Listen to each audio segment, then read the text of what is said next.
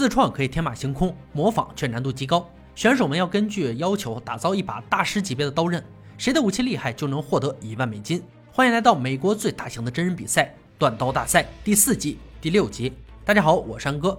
参赛选手要根据裁判给出的题目，打造出相应的武器，然后完成各式各样的考核。冠军可以获得一万美金的奖励。评委二帅、老白、乐哥准备就绪。参赛选手排队入场：赖瑞、布洛克、泰瑞、佩吉。节目组准备了三个挑战来测试他们的短刀功力。每回合结束淘汰一人。今天的选手不可以打造自己喜欢的刀刃，而是用面前的高碳钢打造一把库尔克开山刀。模板就是评委二帅的招牌作品。这次挑战的是薄厚不一样的刀刃形状，要求刀子底部宽度占整个刀身四分之一英寸，最宽部分至少二点五英寸。今天的比赛最难的就是严格符合尺寸，刀的下曲线也是困难之一。简单的设计过后，三小时锻造正式开始。赖瑞最先将钢材放进锻造炉中，可是他的钢材热度不够，橘灰相间的颜色难以顺利塑形。布洛克的锻造炉温度非常高，火苗窜出来像一只喷火的龙。拉长钢材是锻造不可或缺的部分，钢材经过费力捶打后，终于有了库尔克刀的样子。精细处理后就可以进行热处理。泰瑞明显感觉到钢材很硬，想要一次加热到捶打的地步很难，因为他热爱锻造胜于一切。如果能拿到冠军，就可以证明他的坚持没有错。佩吉已经将钢材成功塑形，但是他的刀腹较大，这是他第一次打造库尔克刀，看起来更像剁刀，只能不断反复加热捶打，精细处理后就可以进行热处理。泰瑞的刀已经可以淬火，而他却不走寻常路，选择聚冷方式进行，这样的成功率非常低。但他有丰富的实战经验，下水时间掌控的非常好，却在磨刀的时候发现刀身很窄，不符合要求尺寸。时间所剩不多，只能找到一块钢材焊接在刀背上。佩吉已经和宽大的刀尖对抗许久，还是没能成功征服他。最好的办法就是先进行淬火，再研磨。赖瑞的刀已经顺利成型，但他的刀根却出现翘曲。如果时间可以停留在此刻，他就不会如此慌乱，找不到解决的办法。布洛克的刀经过反复拉长调整，尺寸处理得很好，完全达到了过关的标准。如何冷却让他很烦恼。最终，他学着泰瑞的方法进行了聚冷。这傻孩子把事儿想得太过简单，刀子下水就听见了清脆的断裂声。经验是个好东西，可惜他没有。时间所剩不多，只能尽力补修。三个小时很快过去，选手们在裁判的喊停声中关掉机器，等待检测。赖瑞的刀第一个出场，刀形像弯曲的扁平钢铁，把手没有展开的形状，从上到下几乎没有任何弧度。布洛克的刀型不错，但是一道明显的裂痕出现在刀刃上，能否补救还是未知数。泰瑞刀不像库尔克开山刀，因为聚冷的关系，他的刀也有三个裂痕。佩吉的刀型和要求的近似，相比之下问题也不少。选手们的刀都存在很多问题，评委们需要些时间，慎重选出要淘汰的选手。最终泰瑞被淘汰，因为他的刀三道竖向裂痕几乎延伸整个刀背，刀身太薄，没有足够的条件进行修补。希望他将失败转换成经验，做出更好的武器。在场的选手们马上进入到第二回合的比拼。他们要用现有的材料安装把手，处理评委们提出的弊端，将不完美的作品变成可以接受砍树和砍断绳索检测的武器。同样的三个小时计时开始，布洛克最先走向研磨机，他需要了解缝隙的程度，想出改造方法。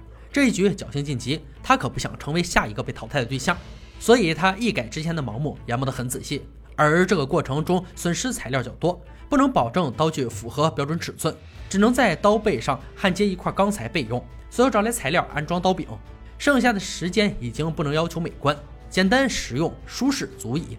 赖瑞要处理的问题也比较多，先用喷枪加热刀根处理翘曲，而进展并不顺利，强行纠正很可能会造成刀身断裂。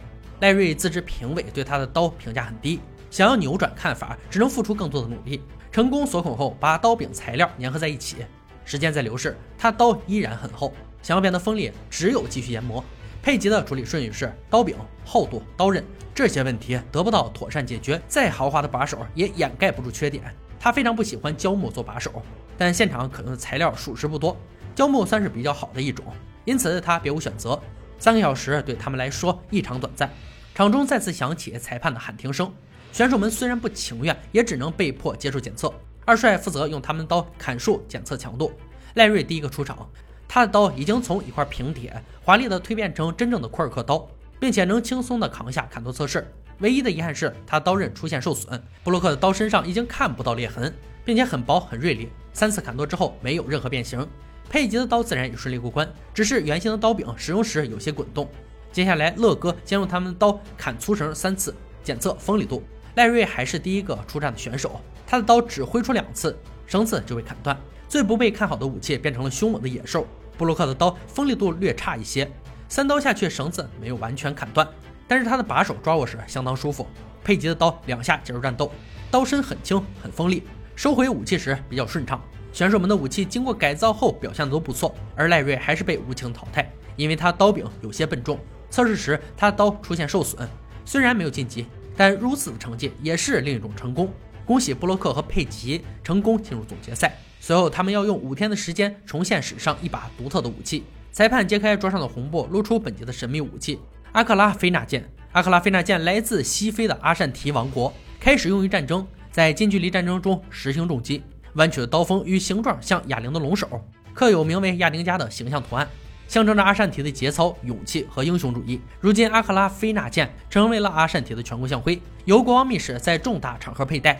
本次打造要求，武器尖端呈喇叭状，刀锋上至少有两个镂空的地方，刀柄上下必须是圆形，呈哑铃状。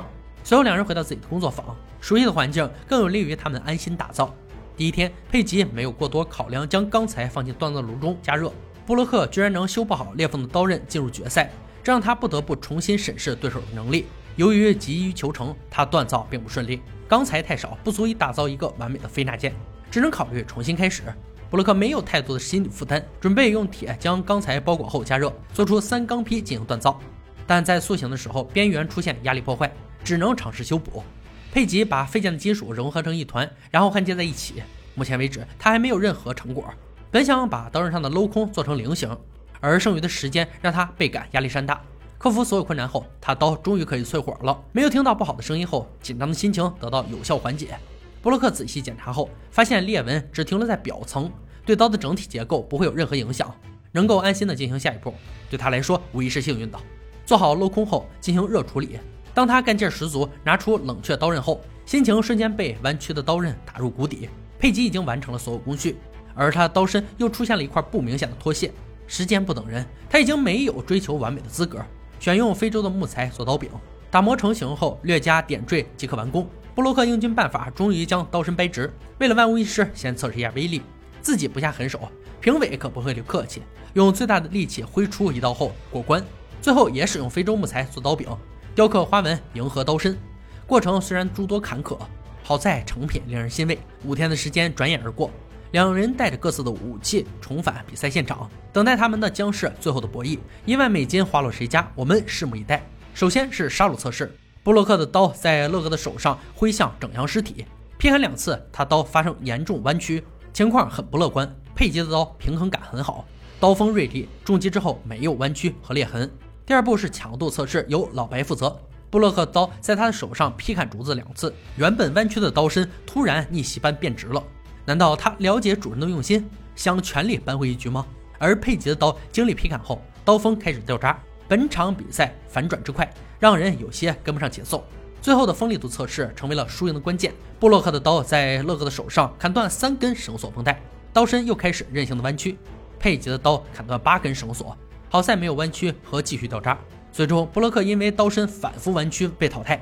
只有武器坚硬，战斗时才会有必胜的信念。佩吉赢得本场比赛冠军，同时也将一万美元奖金收入囊中。以上就是锻造大赛第四季第六集的内容。本集决赛锻造武器阿克拉菲纳剑。阿克拉菲纳剑源于17世纪末到20世纪初，掌控了加纳森林地带阿善提王国使用的刀剑。王国中的核心国原是个弱国。